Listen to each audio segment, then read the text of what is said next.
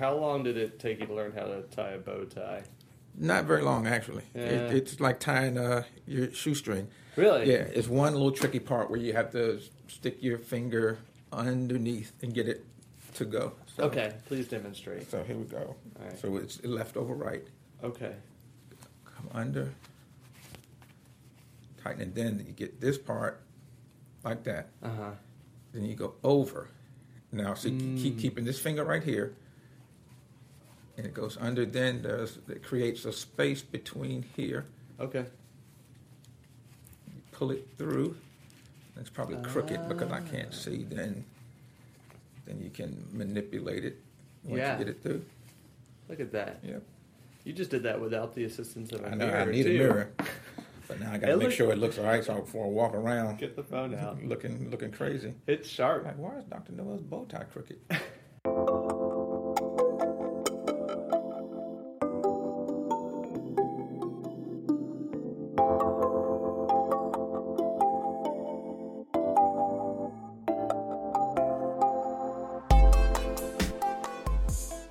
folks, let me tell you about Dr. William Noel sitting across from me. Uh, after graduating from the University of Virginia in 1991, Dr. Noel began his career in education as a substitute teacher in Caroline County, then as an alternative education teacher, social studies teacher, and coach. In 2004, he was hired by Hanover County Public Schools as an assistant principal after earning his MED from Virginia Commonwealth University. Uh, he returned to VCU in 2014 and graduated with his EDD in leadership and was hired for his current position with Henrico County Public Schools as the director of the Student Support and Disciplinary Review Office. Uh, when a colleague asked him if he was going to miss being a teacher, he replied, quote, I will always be a teacher, just no longer in a classroom. I love that. Dr. Noel believes who we teach is more important than what we teach. That's so true. Absolutely. Yeah. Absolutely. So substitute teacher, alternative ed teacher, social studies teacher, coach, now the director of student support and disciplinary review. Which of those positions was the most challenging? I would say the substitute teaching because it's funny, David, how I got into education. You know, my, my mom was a teacher, and, and, and I was like, no, that's not something I want to do. But uh, a little background when I got out of college, I wanted to go into law enforcement. And there was a freeze with national hiring for FBI, CIA. So my high school track coach was like, "Well, maybe you want to substitute teach to make some money." I was like, "Nah, there's no way. I'm not going to deal with those kids. I can guarantee you that."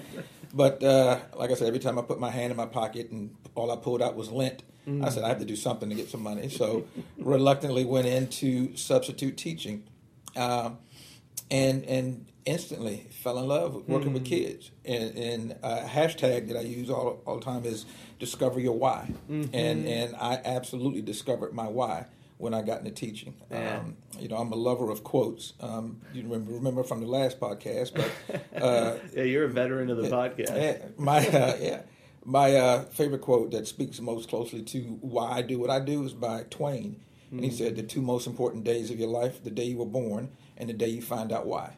So, absolutely, I, I discovered my why when I started working with kids. When you're substitute teacher. 25, um, almost 25 years later, here I Wow. am.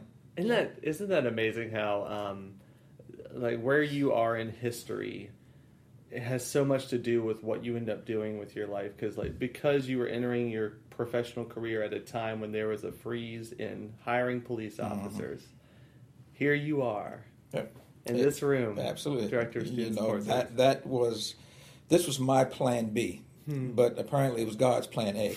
so who, who am I to argue with God about that? And, and uh, I am so happy where I am today. Hmm. Yeah. Absolutely. Yeah, I think that's a good lesson for folks that are just getting a public education because we've talked with some pre-service teachers and I've had some students that have gotten started with um, substitute teaching just to kind of get their feet wet. It's just even when it's challenging at first, but just persist. Mm-hmm. Absolutely. If you're doing it for the students, then Yeah, I learned so much. I learned so much in, in substitute teaching, but I learned a great deal more when I was an alternative ed teacher. Mm-hmm. You know, dealing with students who had made poor decisions and gotten themselves in hot water, and mm-hmm. and, and in that. Uh, instance, I learned the importance of relationships. Uh, you know, patience. You know, uh, just getting to know the, the, the child, not just you're a student, but you are also a person. Mm-hmm. Um, and that uh, that was a tremendous help uh, help to me. Mm-hmm. Yeah, yeah. We uh, it's important to be able to separate the student from the action sometimes, Mm-hmm. right? Like it's just because somebody has done something that maybe has gotten them in trouble, it doesn't mean that that's their Yeah, identity. It doesn't define them. At that point, we we should get to the questions. Yeah, you, yeah, You and I can just talk about this I'd have day. you have you here all day. yeah, we'll reschedule. We'll get coffee sometime Yeah. and do that. Uh, Dr. Noel, what is the purpose of public schools? The purpose of public school, I, I guess the conventional answer would be to impart content knowledge to, to our students, but but we do so much so much more than that. Um, I know it sounds cliche, but children are the future. So it, it's incumbent upon us to have a positive influence on our future by touching our kids. Um, you know, we have to do more than teach the content. We need to teach character traits. We need to teach uh, our students what it means to be trustworthy, responsible, caring, respectful, citizenship, um, etc. Teddy Roosevelt said, uh, you know, to teach a man, to educate a man in mind and not in morals is to educate a minister society. So it is important that not only do we teach them content knowledge, but we teach them behavior. We teach them how to behave. We teach them character. And if we do that, then the students will, in all likelihood, miss less class time because they've been suspended or because they've been, you know, uh, reassigned or rec for expulsion. So I think you know the purpose of education not only is to uh, impart that content knowledge, but also teach character. anytime that I've worked with interventions that are intended to help students academically, what we what we ultimately find out is that really it's a behavioral and social emotional intervention. That's what that's what matters, right? So if you can if you can build a person up, then the academics, um, like the content matters for sure. Absolutely. Right, but being ready to receive that content Mm-hmm. is what matters. And so, um, if somebody were to just kind of look at public education at, at face uh, uh, value or surface level, they might just see this collection of content that's being Mm-hmm. imparted on students, right? But you're arguing that there's there's more than that, right? So how Absolutely. how do we go about um, developing the social emotional world for students? Well, one thing that we do here, um, one of my uh, staff, Chitawa Burton, she has my behavior support team, and they have facilitators who work with uh, students in that realm to help them with the social emotional needs. Uh, students who have experienced trauma, students who are you know adverse childhood experiences, to work with them, uh, as well as work with staff as well. Um, but you know, I, I believe that we have to connect with with anyone, uh, uh, any one of our stakeholders, in order to reach them. You know, before uh, we can, uh, and I read this um, somewhere. It said before you can uh, reach a child's mind, you have to reach their heart. So, and a lot of this sounds, you know, cliche and, and pie in the sky, but you know, I firmly believe it. You you have to connect. You have to have those relationships um, before. You know, someone who feels appreciated will always do more than is expected. So, um, and I found that out. I found that out in my experiences as a substitute teacher, as well as the alternative ed teacher, and all, all the way through. Um, if you get to know them and respect them as a, a person, then chances are hmm. that they will do the same for you. Are you telling me that relationships matter in education? I am. I know it's it's it's it's breaking news. It's it's like Wolf Blitzer. We have her, you know. But uh, yes, relationships matter. Hmm. Relationships matter, and that's why you know. In in the intro, you said I believe it's more important to know who you teach than what hmm. you teach. I absolutely do believe that, Yeah, yeah. I, and it's uh, going to be hard for anybody to convince me otherwise. but uh, it, it, it's it's true. I, I mean, I've lived it. Yeah. You know, because I remember back at uh, the middle school where I taught, you know, some of the teachers would say, "Well, how does this child behave for you?" But in other classes, they don't. I said, "Well, because they know that I care about them, and and and just because a child is not academically blazing a trail, you know, they are far from dumb. They will know in a minute if you like them, if you don't." Um, so there's plenty of challenges facing public schools today. What's one that you're particularly focused on in your work? Um, it may not be the biggest challenge, but a definite challenge I see is um, I think we as schools need to get comfortable having uncomfortable conversations. Mm.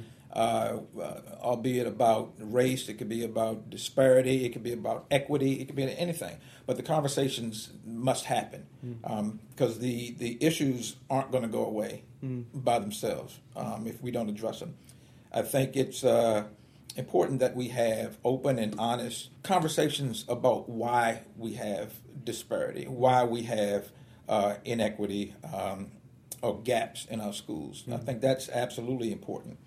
Um, I think another challenge that I see is that we need to have a, a mind shift uh, in a number of things, but certainly uh, a mind shift when it comes to um, traditional punitive discipline in schools versus the instructional disciplined approach. And, and, I can gladly say that we have definitely moved from that traditional punitive to an instructional mm. uh, piece, which is you know why we were awarded that uh, the Magna Award uh, mm-hmm. last year. So, as far as kids, uh, and, and it's you know strictly looking through my lens, um, I think we're putting the cart before the horse when it comes to uh, our students you know, I always talk about relationships. That, that's that's always going to be a theme of mine. So, and when I say put the cart before the horse, I, I think if you look at it, if the the the cart is uh, the test scores and the the horse of relationships, we definitely need to focus on those relationships first. You know, mm-hmm. to to to reach the child.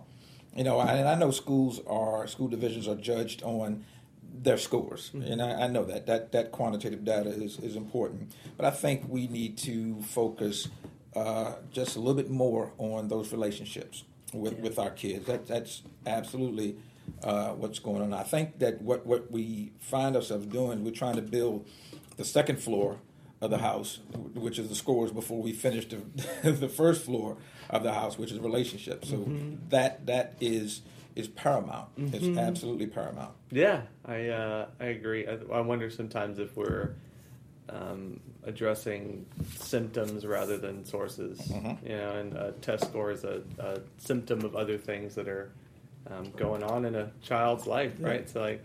Um, when I was a high school counselor, whenever I would, I wasn't particularly excited going into that job about the academic advising element of it. Mm-hmm. Um, because that wasn't the the heart of why I got into mm-hmm. counseling. But what I found is when you have somebody in your office, because of maybe some academic issues that they're facing, what you ultimately find is that there are some personal things that you mm-hmm. get to, and that this is a symptom of what's going on in right.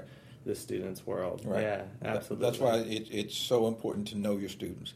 Uh, in the presentation I, I, give, you know, I show uh, a picture of a classroom, and I said the the teacher or administrator who who does not know their kids would just simply see a classroom of students. Mm-hmm. But the teacher administrator who truly knows their, their students, they'll know that this student is homeless. They'll know that this student parents are incarcerated. They'll know this mm-hmm. student has uh, a substance abuse um, addiction, and so forth and so on. So if you are equipped with that knowledge, then certainly you are going to treat them differently. It, it mm-hmm. then goes, it moves from treating them equally to treating them equitably, mm. and and that is uh, another major shift in the mindset that we have to mm. have to deal with. You know, when I explain uh, equity and equality, you know, I said equality is if you gave every injured student a band aid. You know, every student who's injured, you give them a band aid. Now that band aid will work for the student who comes to you with a little scrape on their finger. Mm-hmm. But unfortunately, some of our students come with compound fractures mm-hmm. and burns mm-hmm. and you know amputations and whatnot. The, the band aid is not going to work there. Mm-hmm. So uh, that's why we need to focus on. Uh, our students individually, where where they are, meet them at the point of their needs, and more importantly, know their story.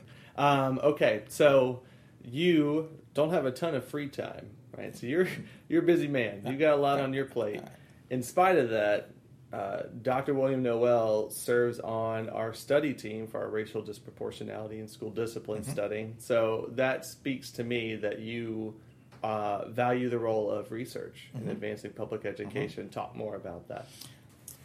I am a uh, definitely a, a, qualitative research guy. I mm-hmm. like people. I like you know feelings, but certainly the quantitative, the numbers, they, they absolutely matter. Mm. Um, and it's important that uh, we we listen to the data and, and, and let that guide us. You know, data revealed that uh, in a single school year, 1.2 million African American students were suspended at least one day. Mm-hmm. Um, the data also showed that of that 1.2 million, like 55% came from 13 southern states, including our very own Commonwealth of Virginia. Mm. So uh, that that's absolutely alarming. It also showed that uh, African American students are suspended greater than three times the rate of Caucasian students. Mm-hmm. And we know that frequent suspensions from school lead to poor academic performance, it leads to uh, student disengagement. Um, it prevents students from becoming part of that, that pool of applicants mm-hmm. the colleges look to. Uh, and, and worse, it can lead to the um, school to prison pipeline. Mm-hmm. And that's, that's very real. Doing my own research, um, you know, it's seemingly in America we have two types of discipline. We have uh, what's called criminalized discipline, which is punitive based. Uh, then you have uh, medicalized discipline, which is solution based. Mm-hmm. And and uh, unfortunately, minority students tend to get the criminalized discipline, whereas non-minority students get the med- uh, the medicalized discipline. Mm-hmm. So, if it were not for research, you know, that would not come to light possibly. Sure. Um, or, or, you know, if it wasn't so, people believe numbers. They, they'll listen to numbers, and, and the numbers prove that uh, this is this is an issue, mm-hmm. and we don't we can't ignore it because if we do, then certainly the problem is just going to grow. And you, in your work, you end up working with a lot of students who um, are engaged in the school discipline mm-hmm. procedures. Mm-hmm. So you end up getting a lot of um, anecdotal evidence from the work that you do, mm-hmm. right? Of all these examples and these stories of students that are going through this.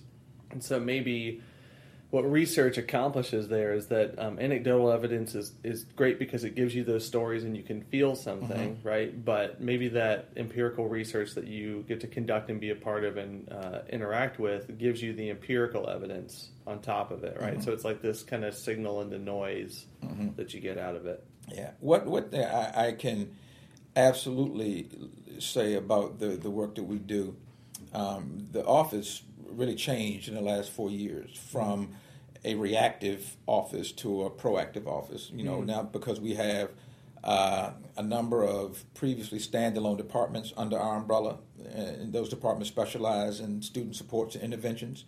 Um, we want to get to the students and help them change that inappropriate behavior. Mm-hmm. That that's our goal. You know, suspensions, expulsions, that's a a last resort. But unfortunately, it is a resort sometimes. Mm-hmm. Um, but before we do that, we want to put every possible support intervention in place to help the child succeed. We want mm-hmm. to bring the family in and have them collaborate on what we can collectively do. Because we want to, we don't want to just say to the family, you know, this is what your child needs to do. This is what he needs to do. You know, you need to do this. You need to do that. Yeah. What what can we do mm-hmm. to help? Yeah. Because you know, it, it, definitely takes a village to raise a child. So we want to partner mm-hmm. with our families to to make sure that we can uh, provide them support they need. Yeah. Um, so the, all that lends to the question: What exactly is the purpose of school discipline?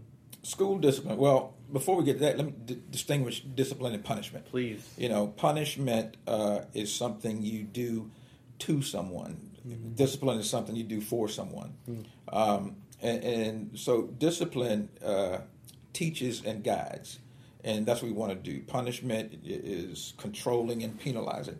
You know, I always say Jesus had 12 disciples, not 12 punishers. So mm. uh, we want to discipline students, teach them uh, better ways to, to handle the situation in the future. Um, I think it is important that uh, students are held accountable. That's part of their discipline. But hold them accountable, but teach them better ways to deal with it in the future. You know, one thing I, I, I find is students get suspended, um, and because they have not learned the proper way to behave, they don't know exactly what they did to get suspended, and worse, they don't know what to do to correct it when they get back. Mm-hmm.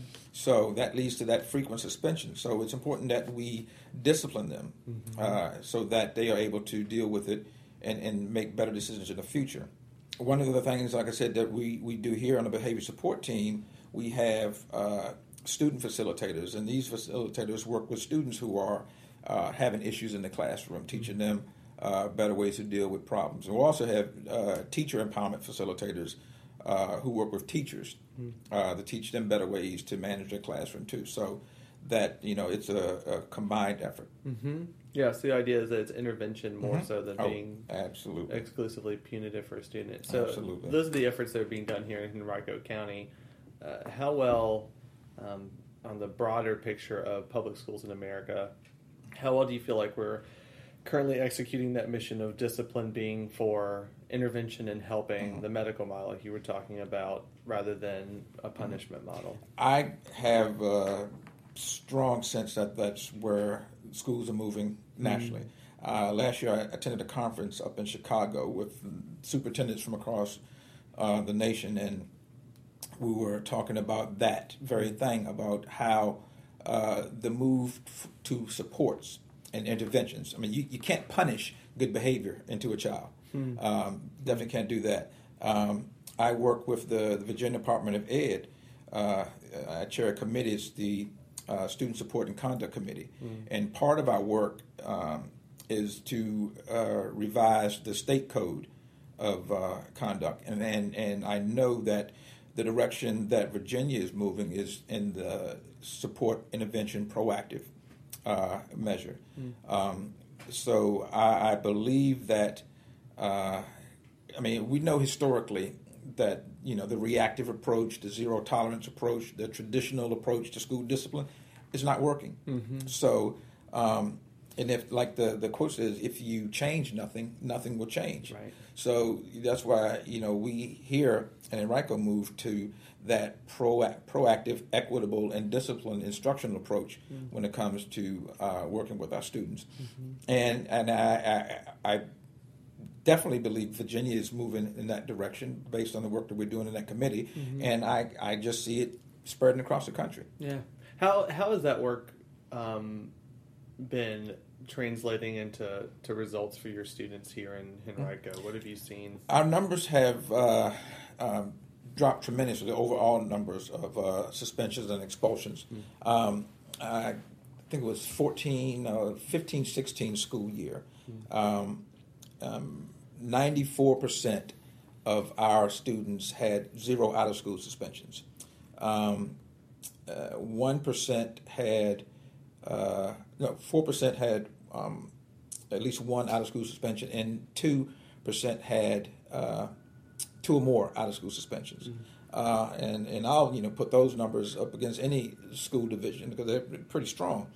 Um, but the issue we found is of that 2% that had two or more out of school suspensions, 79.5 were African American students, 15.5 Caucasian, and uh, 5% other. So we, while we have reduced our overall suspensions, the gap still remains um, in, in as far as disparity. So you know, we have our work to do as well, and and that's why I'm here, and that's why I'm busy trying to make sure that we are providing our students what we need. Yeah. and we have a, uh, a, a professional development um, that we do called Changes, uh, and it deals with cultural competency, and and I think that is so important when when we are addressing students. The cultural competency piece, the implicit bias piece, uh, PBIS, all of that is so important. Um, but for those in education who aren't touchy feely and, and are strictly numbers, they may not subscribe to it. So that would go back to the challenge uh, piece. You know, I uh, I believe that numbers are important, sure, but I also believe that what people say and what people do and how people feel are important as well. Yeah. Could you define PBIS for us? PBIS, positive behavior interventions and supports. Um, it the the ultimate goal of, of PBIS is to make appropriate behavior the norm, and and it. Uh, from someone outside looking in, they would think this is strictly for students, but it's more for adults. Um, and you know, I think PBIS is is is great. And I was speaking to my PBS coordinator, Donna Crocker, and and letting her know I said PBS is great, but I want us to move into culturally responsive PBIS. Mm. We want our PBIS tailored to the community in which we serve. Mm-hmm. Um, and that goes into the cultural competency piece, um, making sure that we are uh, giving attention to our, our community. Mm-hmm. We, we have a diverse community here, and, and we need to be able to meet the needs of all of it. Mm-hmm. Yeah, so it's intended to be responsive. Right. What do you see as the future of public schools? The future of public schools. Well, I, I think, um, just like we touched on, um, I think public schools will shift from that traditional mindset uh, of, of, you know, strictly looking through my lens again, move from that traditional mindset of punishment to the instructional mindset of discipline, mm-hmm. teaching students uh, uh, how to behave. Um, you know, it's if you if you if we would teach discipline and teach character as relentlessly as we teach reading and writing, mm-hmm. you know, that would go a long way to making appropriate behavior the norm. So, if you're listening to this right now and you're fascinated by this discussion on uh, public schools and school discipline, the role that it plays, and you want to hear more from Dr. William Noel, you should definitely come to our conference because he's going to be presenting there. Um, so you get to hear more of this perspective. You might get to hear some more of these great quotes that he's throwing out. Definitely. There'll surely be more quotes. Uh, that's October 17th uh, from 9 to 3 at the Chesterfield uh, Career and Technical Center. We hope that we'll see you there.